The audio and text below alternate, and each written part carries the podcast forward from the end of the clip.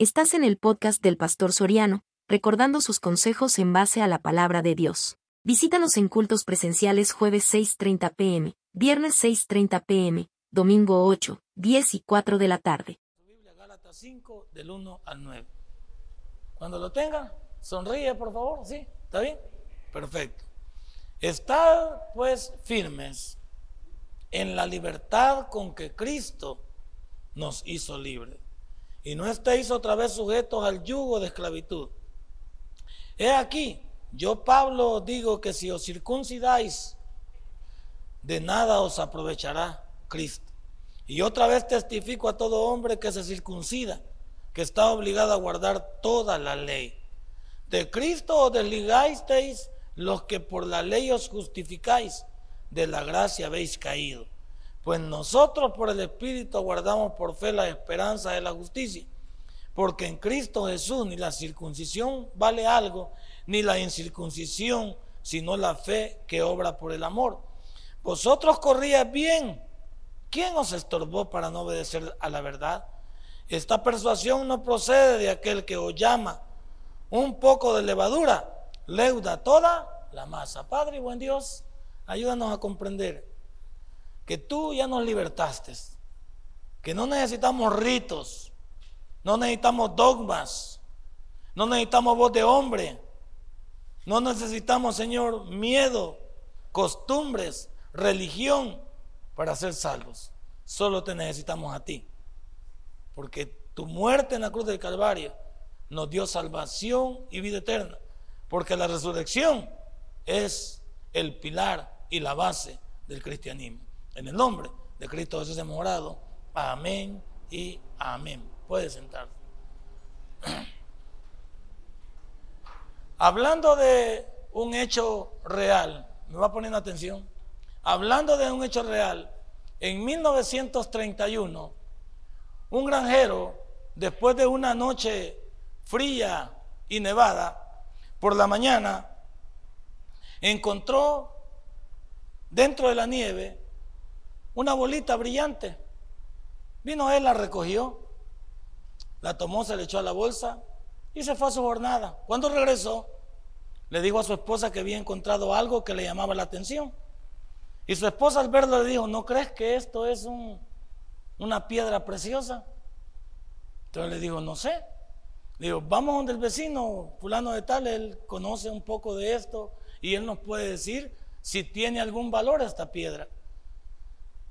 Fueron donde el vecino con la gran sorpresa que cuando el vecino vio la piedra y la evaluó, dijo, ¿saben lo que ustedes han encontrado?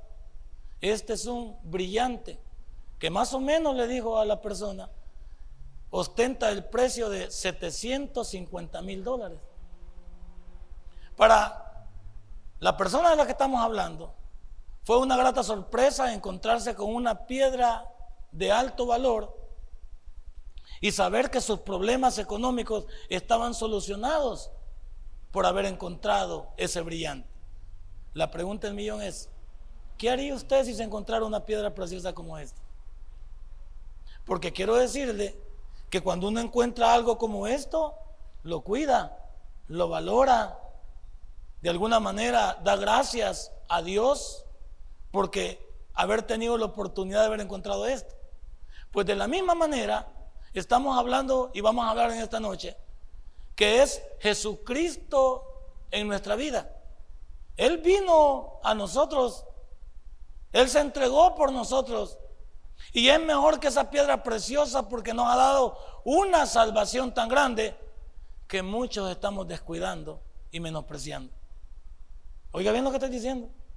Jesucristo es mejor que esa piedra preciosa porque nos vino a dar salvación y vida eterna, librando las llamas del infierno. Pero no estamos cumpliendo con la expectativa de cuidar una salvación tan grande y valorarla. La pregunta del millón es, ¿por qué sucede esta cosa en la vida de un cristiano? Que Jesús les ha entregado una salvación y se menosprecia con altanería, soberbia. Y yo creo que con mucha también premeditación y alevosía. ¿Sabe por qué? Porque en el corazón del ser humano hay ingratitud. Y eso es lo apóstol Pablo estaba diciendo, porque fíjese que cuando llegamos al versículo número 10 del capítulo 5 dice, yo confío respecto de vosotros en el Señor, que no pensaréis de otro modo, más el que os perturba llevará la sentencia a quien quiera que sea. Y yo, hermanos, si aún predico la circuncisión porque padezco persecución todavía, en tal caso sea quitado el tropiezo de la cruz. Ojalá se mutilasen los que os perturban, porque vosotros, hermanos, a libertad fuiste llamados, solamente que no uséis la libertad como ocasión para la carne, sino servíos por amor los unos a los otros.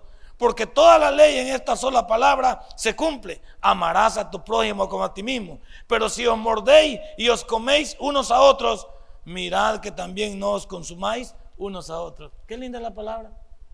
¿Cuántos de nosotros escuchamos versículos como estos y no podemos entender que tanto los de Galacia como hoy en día, a través de todas las iglesias en el mundo, somos ingratos porque no le hemos dado el valor a la salvación y al sacrificio de Cristo en la cruz del Calvario porque somos ingratos.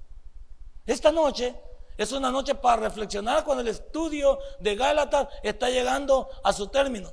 Porque Pablo estaba peleando con personas que estaban pervirtiendo la buena enseñanza dentro de la iglesia. Y él quería que eso se parase porque confiaba en que lo que él había enseñado y era de parte de Dios, las personas lo pusieran en práctica. Lo mismo pasa aquí. El interés de este pastor es si, si vamos a permanecer firmes en la libertad que Cristo nos ha dado. Si vamos a evitar ser religiosos. Si vamos a evitar ser mal agradecidos. Si de una vez por todas le vamos a dar valor al sacrificio de Cristo. Si vamos a ser servidores, hijos iluminados verdaderamente por Él. O simplemente vamos a ser un grupo de personas que se reúnen nada más para tener una costumbre y una religión. Hermano, de acuerdo a Gálatas, no se necesita ningún rito. Y esto pasaba aquí en Galacia. Aquí pensaba que deberían de seguir cumpliendo la ley deberían de seguir guardando el chabá, deberían de seguir celebrando las fiestas, deberían de seguirse circuncidando. Y seguimos hoy en día. Hoy en día hay que ganarse la salvación para, algunas, para algunas personas. Hay que hacer algo para ganarse la salvación porque Cristo no es suficiente.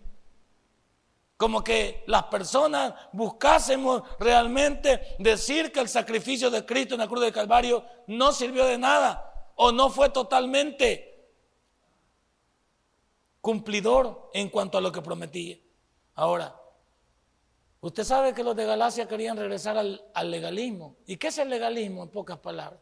El legalismo es retroceder a la ley, retroceder a los méritos humanos para llegar a Dios. ¿Usted se acuerda cuando todos comenzaron a construir la torre de Babel? ¿Qué querían? Llegar a Dios. Pero por méritos humanos construyendo una torre. Y Dios dijo, no, no es así. No es así porque en el futuro yo tengo a alguien que va a ir a morir por la humanidad. Y nosotros lo hemos dejado, lo hemos conocido a través de la Biblia, lo hemos visto a través de estas páginas del Nuevo Testamento, pero tampoco lo hemos creído. ¿Cuántos de nosotros también somos legalistas? ¿Cuántos dentro de las iglesias no hagas esto, no hagas aquello, no hagas lo otro? Pero poco nos importa si la fe está obrando en nuestros corazones para saber si somos cristianos y realmente respetamos la santidad a la cual Cristo nos ha llamado. Porque el versículo 13 de Dios está hablando. Dice, porque vosotros hermanos a libertad fuiste llamados, solamente que no uséis la libertad como ocasión para la carne, sino servíos por amor los unos a los otros. Es decir, evitar el libertinaje. Pues. ¿Cuántos porque somos salvos, siempre salvos, queremos vivir como nos da la gana? ¿Cuántos porque somos salvos siempre podemos ser malcriados y venirnos a dar golpes de pecho en la noche? ¿Cuántos podemos ser sin vergüenza toda la semana y venir el domingo a cumplir con un culto para que Dios no me castigue? Eso es religión. ¿Cuántos estamos encaprichados en, cumplir con aspectos humanos, en cumplir con leyes humanas, pero nuestra vida no da el salto de calidad? Las iglesias cristianas, óigalo bien, igual que las de Galacia, están llenas de miembros que creen que por venir el domingo ya cumplieron, que creen que por venir a un estudio bíblico ya cumplieron, que creen que porque sirven ya cumplieron, que creen que porque diezman ya cumplieron, pero todo lo hacemos de manera mecánica y costumbrista. Yo puedo hacer las cosas mecánicamente. Ah, hoy toca ir al culto, pero tal vez no sé qué vengo a hacer. Solamente sé que hoy me toca. Sé que todos los jueves tengo que ir. Sé que todos los domingos tengo que ir. Pero es lo mismo que la iglesia anterior. Oíamos sonar la campana y oíamos que nos estaba llamando a la misa. Y agarrábamos para allá. Pero no, no nuestras vidas no estaban ahí. Nuestros cuerpos no estaban ahí. Es más, queríamos que terminara rápidamente una liturgia que no entendíamos y tampoco comprendíamos. Y aquí lo mismo está pasando hoy en día. Nuestras iglesias están cayendo en el costumbrismo, están cayendo en el legalismo, están cayendo en la parte religiosa, pero nuestros corazones no están enamorados de Cristo. Todo lo hacemos religiosamente, porque te tengo noticias, siervos de Ciudad Merliot. Cuando uno está enamorado de alguien, hace todo por esa persona. Cuando uno está enamorado de alguien, se nota porque uno trata de complacer a esa persona. Trata de esa persona si se molesta, si esa persona se enoja, si uno se pregunta por qué. Y trata en lo, en lo que sea posible, si depende de uno, arreglar esa situación. Pero cuando uno no le importa algo, se enoja aquella, que se enoje. Se va a ir, que se vaya. Y va a estar, no, que lo haga. ¿Cuánto de e, eso, en pocas palabras, eh, nosotros estamos diciendo, no me importa. No la necesito. No quiero nada. Pero cuando algo te hace falta, significa que estás enamorado. Cuando algo te importa, significa que estás enamorado. Y esa es la diferencia entre un hombre y una mujer. La mujer es más romántica. Son más de palabras, son más de señales, son más de caricias, son más de detalles. Los hombres somos más simplistas, ¿sí? Somos, somos más machistas, somos más autosatisfactorios. Estamos pensando en nosotros antes que... Y la mujer es totalmente diferente. Por eso, en detalle, a una mujer no hay que tratar de entenderla. Simplemente hay que amarla haciendo lo que se debe de hacer en amor. ¿Y, de qué manera podemos ejemplificar esto cuando hablamos de Cristo? Que si yo realmente tengo mi primer amor con Él, ¿cómo es que yo no podría leer mi Biblia? Tener acercamiento con Él a través de la oración servirle a Él, testificar de Él. ¿Cómo que no? ¿Cómo que si estoy enamorado de Cristo quiero hacerlo quedar mal? ¿Cómo que si estoy enamorado de Cristo no vivo bajo su voluntad? ¿Cómo que si estoy enamorado de Cristo me vale? Puedo venir cuando me da la gana, servir cuando me da la gana, hacer lo que me dé la gana. No, todavía sigo siendo religioso. Todavía sigo siendo hombre natural, hombre común. Porque el hombre espiritual el mismo espíritu le llama la atención de adentro y le dice, ¿cómo te podrías comportar así? ¿Cómo podrías dejar de hacer la voluntad de Dios? ¿Cómo podrías tú vivir diciendo que sos cristiano, vivir una vida que no es la adecuada? Y aquí es donde tenemos que entender. Veamos el versículo número uno para comenzar el estudio en esta noche. El versículo número uno, para aquellos que escriben, o tratan de retener lo que aquí decimos, es la declaración de la libertad de todo cristiano. Aquí en la constitución esta, que es la Biblia, este versículo que está aquí es la declaración de libertad del cristianismo. Es la declaración de libertad de cada uno de nosotros. Es el llamado de atención para decirnos quiénes somos en esta nueva vida. ¿A qué nos atenemos en esta nueva vida? Mire lo que dice la primera parte del versículo. Estad pues firmes en la libertad. Perdón, estad pues firmes en la libertad con que Cristo nos hizo libres. Ahora, voy a decir algo. Dígame en el versículo. ¿De quién depende la libertad que usted tenga? ¿De quién depende? No. No, si no, él ya murió en la cruz de Calvario. ¿De quién depende? Así es. Así es. Es que el problema de cada uno de nosotros es que somos igual que la iglesia grandota y todas las sectas que hay a nivel mundial. Todo se lo dejamos a Dios. Él sabe. Es que Él, si Él lo permite. No, no, no, no. Después de que Cristo murió en la cruz de Calvario, la responsabilidad es humana. Y cada quien firma sus papeles para su futuro inmediato. Por ahí alguien dijo, y lo segundo, el arquitecto de mi futuro soy yo mismo. Porque Cristo ya hizo todo por mí y me ha dejado este manual para que yo, para que me vaya bien. Él murió por mí y me ha dejado el manual para que me vaya bien. Que no se te vaya a caer chalón ahí. Vos. Entonces, Él ya nos dejó este manual aquí. Ya nos dejó este manual. Y nos ha, y nos ha dado vida y vida en abundancia. No me diga que todo depende de Dios ya. Hoy depende de usted, de su comportamiento, de su entrega. Depende de su esfuerzo. Depende de la creencia que usted tenga en Dios. Porque ahí lo dice claramente. Estad, le llama la atención a usted. Estad pues firmes en la libertad con que Cristo nos hizo libres. Ahí está el pasado. Él nos hizo libres. Y Él quiere que en el presente estemos firmes en esa libertad que Él logró en la cruz de Calvario. Pero muchos seguimos siendo esclavos en el presente. Muchos seguimos viviendo como que si no conociésemos a Dios. Muchos seguimos viviendo como que si nuestra vida no importara. En esta declaración de libertad, lo que importa aquí es la firmeza en la vida cristiana que no depende de Dios, sino que depende de mí. La firmeza en la vida de un cristiano ya no depende de Dios. No le deje todo a Dios. A la gente le decimos en la calle, ¿y usted, este, si se muere hoy, a dónde iría? Yo no sé, solo Dios sabe. No, no es cierto. Él sabe, si, si lo asumimos a la uniciencia, Él lo sabe. Pero uno le, le hace la pregunta el millón, ¿y no quisiera usted realmente saber en esta hora dónde pasará la próxima eternidad? Y la gente no, no le digo que solo Dios sabe, si ya lo sé, no quiere usted recibir a Jesús como su Salvador personal. Y dicen, no. Todo iba bien, pero cuando les hacemos el llamado, ellos dicen, no. No, ahí no. Entonces, ¿cómo digo creer en un Dios que me ofrece una salvación tan grande y luego lo rechazo? No tiene coherencia. No tiene coherencia en creer un Dios que domina el mundo, en un Dios que nos ha dado la vida, en un Dios que nos sostiene. Si lo rechazo y digo, no quiero nada con ese Dios, entonces soy un mentiroso. La firmeza de acuerdo a este versículo, a la libertad, a, la declaración de libertad de este versículo, no depende de Dios, sino de mí, en todas mis acciones. Cristo ya rompió las cadenas. Ahora nosotros debemos de saber vivir bajo la voluntad de Dios. Cristo ya rompió las cadenas.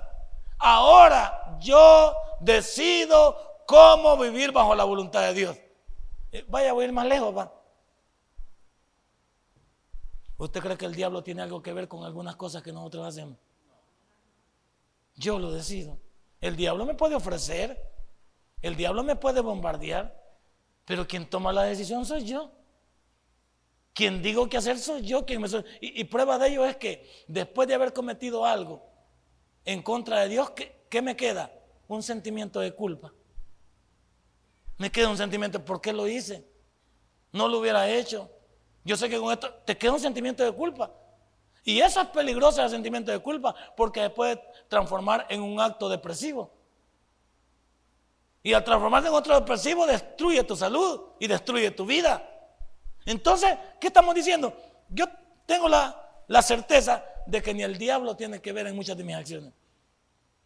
Soy yo el que decido caer en esas acciones. Soy yo el que tomo la decisión de rebelarme contra Dios. Soy yo el que le digo a Dios, no te necesito. Y el diablo simplemente lo utilizamos, hay veces como lo utilizamos como papel higiénico. Lo tomamos como para limpiarnos en él. ¿No es cierto? El diablo yo creo que algunas veces se molesta porque dice, a mí si yo no lo, ni los he empujado yo. Solitos se cayeron. Yo ni siquiera los he tocado porque están muy chucos que hasta me puedo ensuciar yo. Entonces, muchas de las cosas que pasan en mi vida y cuando yo no decido ir bajo la voluntad de Dios, no es ni Dios ni el diablo. Es mi voluntad, mi poder de decisión, mi libre albedrío el que se interesa en hacer las cosas que muchas veces me destruyen. Ahora, la pregunta del millón es aquí porque dice, con que Cristo nos hizo libres. ¿De qué nos hizo libres Cristo? Primero, Cristo nos, nos, nos libertó del pecado. De eso es lo primero que Cristo nos libertó. Nos libertó del pecado y nos libertó de la religiosidad. Nos libertó de los dogmas de hombres. Nos libertó de las cargas que otros nos ponen y tampoco pueden llevar. Nos libertó de todo lo malo. Él nos libró de nuestras culpas. Y entonces, ¿por qué andamos como Santa Claus cargándolos todavía? ¿Cuántos todavía nos andamos acordando del pasado y andamos como Santa Claus? No nos hemos perdonado. Por eso si alguno de nosotros ya nos perdonamos y seguimos sacando la caja de Pandora del pasado y seguimos atacando con eso, somos unos farsantes, no solo en nuestra vida humana, sino en nuestra vida espiritual. Porque si Cristo nos perdonó toda la maldad de nosotros, ¿por qué nosotros no somos capaces de perdonar a otros lo que nos han hecho? Y pasarse 15, 10 años, 20 años, 5 años y seguimos con esos ataques bayuncos. ¿Acaso Cristo nos libró de todos nuestros pecados? Y nosotros todavía estamos luchando con ciertos detalles de nuestra vida. ¿Por qué? Porque no entendemos que Él ya nos libertó de todo. Él en la Biblia, la palabra teletestai es consumado, es, ya está todo. Ya no hay nada. Esa palabra significa nadie debe nada. Conmigo yo He hecho todo este sacrificio para que la humanidad sea libre. ¿Y cómo es que siendo, teniendo esa libertad a través de la Biblia, volvemos a caer presas del pecado, presas de nuestras acciones, presas de nuestro pasado, si ya Él nos llamó a libertad? Y eso es lo que está diciendo el versículo 13 del capítulo 5. Porque vosotros, hermanos, a hermanos le habla, a libertad fuiste llamados solamente que no uséis la libertad, la libertad como ocasión para pecar. Salvo siempre salvo y vivo como me da la santa gana. Porque algunos así nos han enseñado. ¿Sabe qué? Por eso somos pícaros algunos y abusivos en el Evangelio. Como yo no pierdo la salvación, ¿puedo vivir como me da la gana? Pues no. Si usted vive como le da la gana, la respuesta es, usted no ha nacido de nuevo. Si usted puede atentar todavía contra su Dios, usted no ha nacido de nuevo. Por eso es que hay veces se duda de personas si han nacido de nuevo, porque sus actos no, no dejan, no dejan realmente de dejar ver que no han nacido de nuevo. Porque cuando alguien, óigame, óigame, cuando alguien se goza en el pecado, no ha nacido de nuevo. Porque el pecado a todos nos debe dar vergüenza, pena de estar maltratando a Dios a pesar de que Él ya murió. Por eso los frutos son importantes. Por sus frutos los conoceréis. Si los frutos dicen otra cosa, no hemos nacido de nuevo. Pero dice ahí, hermanos, te, nos ha llamado a libertad, solo que no use esa libertad. ¿Para qué vivías como que no conocieses a Dios? ¿Qué se llama? Libertinaje. Salvo siempre salvo. Y andamos con esa pila. Hay un montón de gente que así anda, engañada. Va a las iglesias y son servidores y son, pero anda con ese garabato. Que como la salvación no se pierde, creen ellos que puedo vivir como me da la gana. Le tengo noticias. Es cierto, la salvación no se pierde, pero posiblemente tú no has nacido de nuevo. Posiblemente yo no he nacido de nuevo. Y ahí es donde se duda muchas veces de que si nuestra libertad es verdadera, sí o no. Otra de las cosas que me interesa tratar en esta noche es que Cristo nos libertó de la ira de Dios. ¿Qué éramos nosotros ante Dios? ¿Qué éramos? Enemigos de Dios éramos. De Adán para acá, la humanidad era enemiga de Dios. Porque la rebelión de Adán hizo que todos viniéramos marcados con eso rebelde delante de Dios. Éramos enemigos de Dios. Vino Cristo y nos y esa enemistad la volvió amistad a través de su sacrificio. Él él ocupó nuestro lugar. Él nos sustituyó en la cruz.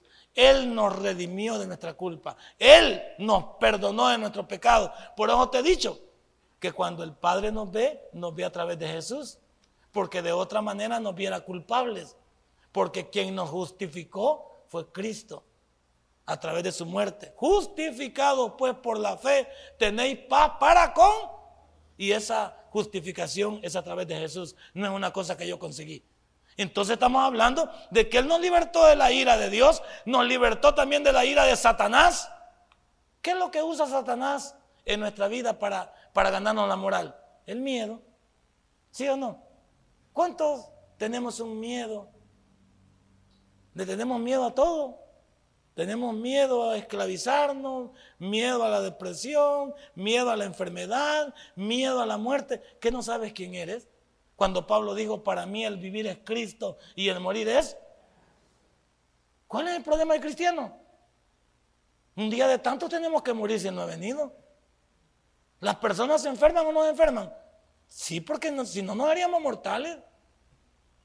Y yo siempre he dicho, y muchas de las enfermedades para aquellos que atacan a Dios porque no lo sana, muchas de las enfermedades no son culpa de Dios, son culpa de nuestro pasado, de todo el, tormento que le tiramos a este cuerpo. Es culpa que la gente se enferme de sida. Es culpa de Dios. Es culpa de los lascivos. Es culpa de los perversos. Es culpa de los que no respetan a su matrimonio, a su, a su vida y se meten con cualquiera. No es culpa de, de Dios. Es culpa de Dios que alguien esté con, problemas. Muchas veces hablemos de, los diferentes cánceres que hay. Es culpa del trato que le damos a este cuerpo. Aquí estamos viendo a través de la medicina que a qué le debe de prestar atención a usted. Las cosas aquí van a quedar. De acuerdo al, video, el hombre tuvo que dejar de meterse tanto porque tomó las cosas que iban a quedar y él se va a morir para poder entender el valor de la vida, no el valor de lo humano. Porque al final, vaya, ¿de qué sirve llegar a tener tantas cosas y después no se pueden gozar? ¿Cuánta gente tiene tantas cosas ahí? Invítelas a un sorbete esta noche, pues. Algunas conchas, algunas carnitas. Invítelos a ir de viaje. Ya no se puede porque la gente ya no está preparada para eso. Ya está solo de queso, solo de estar guardaditas. Se sacan a orear en la mañana al solito, se meten otra vez en la tarde y en la noche se les abriga y se les acolcha y se acuestan a dormir. Ya son tipos niños. ¿De qué sirve tanta ostentoso, tanta ostentoso por lo que luchamos si al final ni siquiera lo gozamos? Para decirte que te preocupas por ti y que Dios, dentro de esa preocupación, eh, entiende de que tú no debes ser una persona solo con un miedo escénico nada más. Porque algunos tenemos miedo de mentira. Pero el enemigo es experto en usar nuestro miedo. Pongamos el ejemplo más claro de hablar de libertad y libertinaje. Póngase usted en este día que a alguien le, hayan dado la libertad a través de cualquier penal o de cualquier, de cualquier Bartolín. Hoy le dijeron, Señor, usted libre. Eh, Marcos Chacón a la reja, dicen Santa Tecla, lo llaman y lo sacan con todas chivas a la fuera.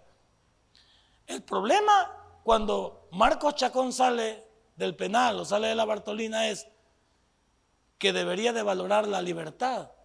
Decir, ¿qué tenía que decir ese preso cuando sale de ahí? Yo ya no quiero regresar aquí. Pero si él acaba de salir y ya le puso a uno, ya mató a otro, entonces que él no ha valorado la libertad. ¿Él qué va a pasar? Va a regresar otra vez. ¿Y, qué le dice la persona que tal vez lo acaban de soltar? Y ya viene otra vez. Y que no lo acabamos de sacar. Pues. Que no le gusta a usted estar libre. Le encanta aquí la cárcel a usted. Cuando ya le pusimos, o sea, el hecho que le den la libertad, no le están diciendo que no puede regresar. Va a regresar en la medida que él descuide esa libertad. Pero si él cuida esa libertad, nunca más lo, volvemos, lo volveremos a ver otra vez en el penal. ¿Entiende usted la valorización que se hace muchas veces de la libertad que Dios nos ha dado? Depende de nosotros.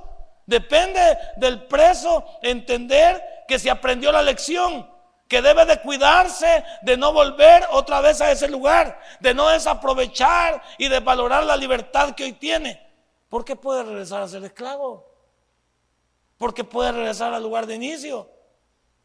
Entonces, entendamos bien, no es que muchas veces Dios está jugando con nosotros, dándonos garabatos, diciéndonos que la salvación no se pierde y usted puede vivir como le da la gana. La vida es de personas esforzadas en Dios. Ahora, Miren la segunda parte del versículo, el mandamiento que Dios nos da de la libertad. Miren lo que nos dice. Y dice, y no estéis otra vez sujetos al yugo de esclavitud. ¿va? Ese es el mandamiento.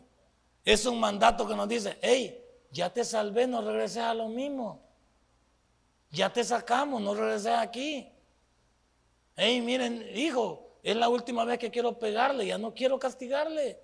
Pero de usted depende. Ahí nos da un mandato, porque un mandamiento es un mandato. Un mandato. ¿Por qué siendo libre queréis regresar a ser esclavos? ¿Por qué siendo cristiano queréis volver a ser pagano? ¿Por qué siendo cristiano vuelves a hacer lo mismo que hacías antes? Si ya yo te liberté, dice Cristo. Nos está hablando de un mandamiento que muchos no entendemos. Muchos sabemos que no debemos de seguir esclavos si ya somos libres. Y voy a ejemplificar mejor esto. Vamos a Mateo, capítulo 7. Vamos a Mateo, usa su Biblia. Quien no ha traído Biblia, compre una. Ya no somos, ya no somos libertinos, ya no somos mundanos. Mateo capítulo 7, versículo 15. ¿Lo tiene? Léalo y subrayelo, por favor. Dice, oiga, guardaos de los falsos profetas que vienen a vosotros con vestidos de ovejas, pero por dentro son lobos rapaces. Por sus frutos los conoceréis. ¿Acaso se recogen uvas de los espinos o higos de los abrojos? Así todo buen árbol da buenos frutos, pero el árbol malo da frutos malos. No puede el buen árbol dar malos frutos, ni el árbol malo dar frutos buenos. Todo árbol que no da buen fruto es cortado y echado en el 20. Así que por sus frutos los conoceréis. ¿Qué estamos hablando aquí? La importancia de saber que un árbol se conoce inmediatamente por los frutos. Usted rápidamente identifica un árbol por su fruto. Y sabe que ese árbol, si es de guayabas, genera guayabas, no da mangos de clase. Y sabe usted que si ese palo es un palo de arrayán, es un palo de arrayán, no es un palo de naranja. Ahora, veamos la, analogía para con usted y conmigo. Si yo soy un cristiano, ¿cómo que estáis dando fruto de pagano? Si yo digo ser cristiano, no tiene sentido. Porque yo soy una persona que mi fruto es apegado a la voluntad de Dios, pero comienzo a dar frutos de pagano, yo no he nacido de nuevo. Y esto es lo que nos cuesta comprender y no queremos fundamentarlo. Que si el árbol se conoce por sus frutos y por sus frutos los conoceréis, la persona que está afuera y entiende que somos cristianos quisiera ver frutos nuevos. Pero somos los mismos malcriados, los mismos tranzas, los mismos eh, infieles, los mismos. Entonces la gente se pregunta, y no es la pregunta del millón, ¿y estos qué van a hacer a la iglesia? ¿Y este qué hace con esa Biblia? ¿Y este por qué tiene ahí... Eh, 100% eh, Taber. Si, si este carro va en circulación y Cristo viene, este automóvil quedará sin motorista, dice. ¿Será cierto? Que si dice los rótulos, todo lo ponemos ahí, eh, Dios cuida de mí, lo ponen ahí. ¿Será cierto todo esto? Está bien los rótulos, está bien que compremos, está bien que le pongamos, pero quizás mejor el carro se va a ir y no nosotros. Entonces, ¿qué estamos diciendo? ¿Qué tipo de árbol es usted y qué tipo de árbol soy yo? Mira el versículo 21. No todo el... Y esto es lo que no nos gusta cuando decimos que somos salvos, siempre salvos. Creyendo que estos versículos no son duros. No todo el que me dice Señor, Señor entrará en el reino de los cielos. Sino el que hace la voluntad de mi Padre que está en los cielos. Muchos me dirán en aquel día, Señor, Señor, ¿no profetizamos en tu nombre? ¿Qué, qué, es eso? predicadores que vamos a decir y no hablamos en tu nombre, pues. Y no dijimos, ya voy a explicar eso. No profetizamos en tu nombre y en tu nombre echamos fuera demonios. Andábamos en campañas de sanidad y en tu nombre hicimos muchos milagros y entonces les declarará, nunca os conocí, apartados de mí. Aquí dice hacedores de maldad, pero en otra sección dice, malditos al fuego eterno. ¿Qué estoy diciendo? Que habremos Y esto creo que va a romper esquemas, pero no nos escondemos para decirlo. Porque otros nos han querido engañar y nos han querido decir algo que muchas veces no está en la Biblia. En aquel día habrá algunos que hemos estado entre las iglesias que vamos a aparecer en el infierno. Y van a haber predicadores, diáconos, van a haber líderes, van a haber ovejas que van a aparecer en el infierno creyendo que están en el cielo. Pero hay un sentido único. Fuimos religiosos de acuerdo al versículo 20 al 23. ¿Por qué nos está preguntando que por qué no hicimos la voluntad de Él? ¿Que por qué realmente no vivimos para Él? O sea, hay muchos que estamos dentro de la iglesia que no vamos para el cielo, vamos para el infierno. Pero eso no lo sé yo ni lo sabe usted. Bueno, usted sí. Cada uno lo sabemos aquí. Es decir, señalando a otro me refiero. Yo no puedo decir algo por Marco Chacón.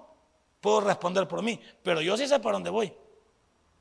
Y algunas veces hasta nos reímos nosotros ahí sentados. Si supieran para dónde voy yo. Y usted hasta vez duda, ¿existirá el cielo? ¿Iré yo para el cielo? Por eso que algunas veces yo creo que ha habido algunos de nosotros que más de alguna vez en los secretos hemos hecho la oración otra vez. Por si las dudas porque no estamos totalmente seguros. ¿Cuántos de nosotros estamos como religión? Este, si usted es hoy, ¿para dónde va? Para el cielo. ¿Por qué? Porque tengo a Cristo. No, no lo conteste mecánicamente. No lo conteste aprendido. No lo conteste religiosamente hablando. ¿Es verdad que va para el cielo? ¿Es verdad que si Cristo hoy nos vamos a levantar con Él? No me diga amén por decirlo amén. No, es verdad. Y eso solo nosotros lo sabemos. Incluso como hemos vivido hoy. Lo que hemos hecho hoy nos puede dar, un principio de lo que somos. Si Cristo viniera hoy, nos levantaríamos con Él. Algunos nos quedaríamos para la gran tribulación. Y allá veríamos lo tupido de estar, de saber que se nos predicó. Y nos tuvimos, no, no, no me diga, no me diga a mí que no nos vamos a llevar un chasco. Pastores nos vamos a quedar. Y a veces fuimos admirados, fuimos personas pero no vivimos para Dios. Pudimos, y, vamos, habemos, algunos habremos sido hasta instrumentos para llevar a otros a Dios, pero nosotros nos quedaremos. Porque como Dios no pierde ni uno, siempre va a usar a sus medios. Si Dios me puede utilizar a mí, a pesar de ser un sinvergüenza. Pero no quiere decir que yo, no, Él va a utilizar todos los medios porque Dios no pierde ninguna. Pero soy yo el que debo decidir. Y allá donde a muchos no nos gusta, con la, con la carreta de que salvo, siempre salvo. Algunos vamos a aparecer como el rico en el infierno, atormentados y asustados. Dicen, ¿y este, y este es el cielo? No, es el infierno, porque el cielo jamás lo conociste.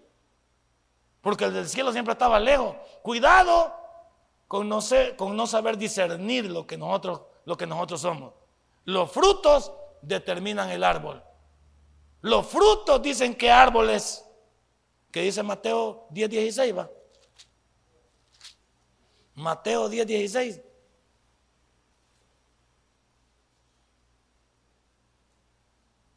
Mire lo que dice. He aquí, dice, hablando Jesús, yo os envío como a ovejas en medio de lobos. Sed pues prudentes como serpientes y sencillos como palomas. Hey hermano, si hasta en nuestra casa podemos estar con el enemigo, pues. Hasta nuestros hijos pueden ser pequeños lobitos. Hasta yo puedo ser un lobo para mi mujer y mi mujer una loba. O sea, la novela se llama La loba, el lobo y los lobitos. Ahí se llama la novela. ¿De acuerdo a lo que está diciendo eso? ¿Y, por qué lo dice tan sencillo? Es aquí yo envío como ovejas en medio de lobos. Hay veces hasta dentro de la misma familia estamos en el problema. Nosotros mismos podemos, si, si no nos da la seguridad que porque vengamos a la iglesia, no, ¿Realmente hemos nacido de nuevo en el interior? ¿Realmente somos cristianos o tenemos un medio nada más? ¿En medio de quién vivimos? En tu casa, ¿quiénes te rodean? En tus estudios, en tu trabajo, en tu comunidad, ¿quiénes nos rodean? No, no nos extrañe esto, porque el mismo Jesús dijo también que había, venido a poner división primero dentro de la familia, ¿o no dijo así? Pues pasa. Primera de Juan capítulo 4. Mire lo que dice. Primera de Juan capítulo 4.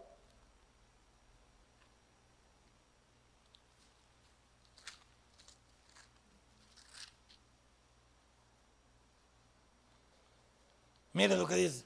Esto es para aprender a caminar en la vida con discernimiento. Para eso es este versículo. Mire lo que dice. 4 del 1 en adelante. Amados, dice, no creáis a todo espíritu, sino probad los espíritus si son de Dios. Porque muchos falsos profetas han salido por el mundo. Hermano, ¿qué le da la tranquilidad a usted que este predicador le está diciendo la verdad y le está hablando de parte de Dios? Es buena pregunta la que usted puede tener. Porque de acuerdo a este versículo, podemos estar haciendo algunos que estemos confundiendo más al pueblo y haciéndolo caer también en nuestros delitos y pecados. ¿Qué me da la seguridad a mí? Que un predicador o alguien que está anunciando el Evangelio me habla de la verdad. Sencillo. Si me habla realmente de lo que significa el sacrificio de Cristo en la cruz del Calvario y también un arrepentimiento sincero para seguir el llamado que Jesús me hizo desde la cruz. Pero, vaya, pero no solo hacer el llamado a la gente para que lo haga, yo acompañar ese llamado también. Porque hay veces es bien fácil decirle a usted que cambie, pero yo no cambiar. Es bien fácil decirle a usted que haga, pero yo no hago. Como que el siervo de Dios tuviera ciertos privilegios para vivir como le da la gana y las ovejas tenían que someterse a todo lo que él dice. Momento. El primero que tiene que estar comprometido con el mensaje de la salvación es el predicador. Y eso es lo que muchas veces hemos descuidado. Hemos aprendido a ser tolerantes con el predicador, consentidores con el predicador.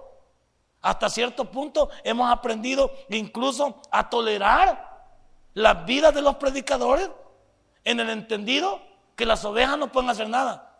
Es que no podemos ser consentidores del pecado. Porque de acuerdo a la, vida, choro y consentidor llevan el mismo pecado. ¿Qué te estoy diciendo? Que todos estamos comprometidos a criticar cuando algo no está bien. Pero no es cierto que uno se molesta cuando le critican que las cosas no están bien. ¿Con qué le podría salir yo y callarle la boca a usted de decirle que puedo estar en lo cierto?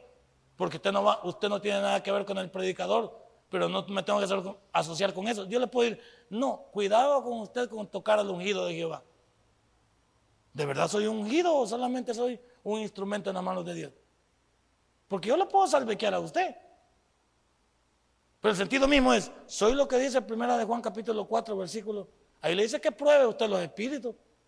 ¿Y cómo lo va a probar? Si la Biblia dice que usted debe venir a la iglesia, oírlo todo y retener lo bueno. No está sujeto a decir a todo amén. Por favor, no aplauda todo. Hay gente que aplaude, pero no sabe ni por qué aplaude. Usted aplaude porque todo aplaude. Porque Marco Chacón aplaude. Porque Marco Chacón dice amén. No, o sea, ¿qué creo yo? Es lo importante. ¿Qué quiero yo? Es lo importante. Mira el versículo 2. Porque muchos falsos profetas han salido por el mundo. En esto conocer el Espíritu de Dios. Todo espíritu que confiesa que Jesucristo ha venido en carne de Dios. ¿va? Si Jesucristo se humanó y vino a morir por la humanidad y luego resucitó, entonces estamos por buen camino. Tres, y todo espíritu que no confiesa que Jesucristo ha venido en carne no es de Dios. ¿Cuántos critican? Testigos de Jehová, mormones, critican la divinidad de Jesús, del Espíritu Santo. Y este es el espíritu del anticristo. ¿Qué es el anticristo? El que se opone a Cristo. ¿Y cuántos anticristos podemos haber dentro de la iglesia? El cual vosotros habéis oído que viene y que ahora ya está en el mundo. Hijitos, vosotros sois de Dios y los habéis vencido. Porque mayor es el que está en vosotros que el que está en el mundo. Ellos son del mundo por eso hablan del mundo y el mundo los oye. Nosotros somos de Dios. El que conoce a Dios nos oye. El que no es de Dios no nos oye. En esto conocemos el espíritu de verdad y el espíritu de error. ¿Cuánta gente sale por el mundo y que da buenos consejos y no los puede sostener? La Jennifer López habla de la familia y esa vieja ni. Cinco maridos ha tenido el que tiene hoy de ella y, y puede opinar acerca de todo lo que dicen ahí. Ahí puede opinar también Ricky Martin. Y no tiene poder para poder hacerlo. Hoy cualquiera que esté en la palestra da una opinión sobre la sexualidad, sobre la familia, y ellos no, no predican con el ejemplo. No necesariamente porque alguien tiene una categoría y me lo dice, debo de escucharlo. No, yo debo saber a quién escucho.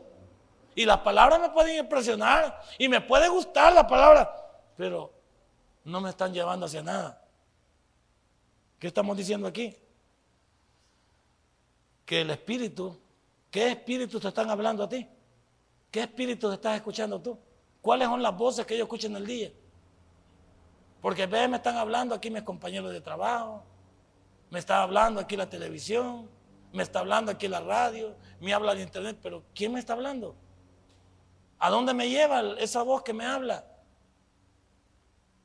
Hay tanta gente que se enamora de los, de los epítetos, de las frases, pero personas que dijeron esas frases ni siquiera pudieron vivir esas vidas que hablan en esas frases. No lo trata de impresionar con una frase. ¿Cuál es la consecuencia de regresar a la ley o al legalismo? Mira el versículo número 2 del libro de, de Gálatas. Versículo número 2, capítulo 5, versículo 2 del libro de Gálatas. Mira de qué nos está diciendo. Mire lo que nos dice. He aquí yo, Pablo, os digo que si os circuncidáis, de nada os aprovechará Cristo. ¿Qué está diciendo? ¿Que acaso Cristo no fue suficiente? ¿Que, por qué yo tengo que volver a hacer cosas que yo creo que le faltan a mi cristianismo si le estoy diciendo a Jesús que Él no fue suficiente ni necesario? Yo por eso ya no debo de hacer nada más que someterme a ese Dios, vivir para Él, vivir para Jesús, porque Él lo es todo. Jesús lo es todo. Y eso es lo que habla el libro de Hebreos, la suficiencia de Cristo. Cristo es superior a todo. Ahí dice desde el primer capítulo, es superior a los ángeles. Vaya, los primeros seres creados. Es superior a Moisés, a la ley. Es superior a los profetas. Es superior a todo. Entonces, Cristo es todo. Entonces, ¿por qué andar buscando pedazos de religión? ¿Por qué andar buscando aquellos que no le dan valor a Cristo, aquellos que el sacrificio de Él lo hacen nulo, que no fue suficiente. Por eso muchas religiones ponen a Jesús y algo más. Perdóneme, Jesús es todo. Jesús lo es todo. No necesitamos a nadie más que a Él. ¿Por qué lo digo? Y no hay otro mediador entre Dios y los hombres que Jesucristo hecho hombre. Esta noche, el propósito es que usted entienda que ella es libre que entienda que como libre ya no puede vivir en sus delitos y pecados. Que entienda que si somos libres necesitamos fundamentar un testimonio y tener una vida para con Dios y saber a quién estamos escuchando y si estamos dando los frutos dignos de arrepentimiento que Dios nos pide. Es una buena noche para reflexionar. Es una buena noche para hacerme esta pregunta. ¿Soy yo cristiano verdaderamente? Y solo usted lo sabe. Denle un fuerte aplauso a nuestro Dios. Si este mensaje ha impactado tu vida, puedes visitarnos y también puedes buscarnos en Facebook como Tabernáculo Ciudad Merliot. Sigue con nosotros con el siguiente podcast.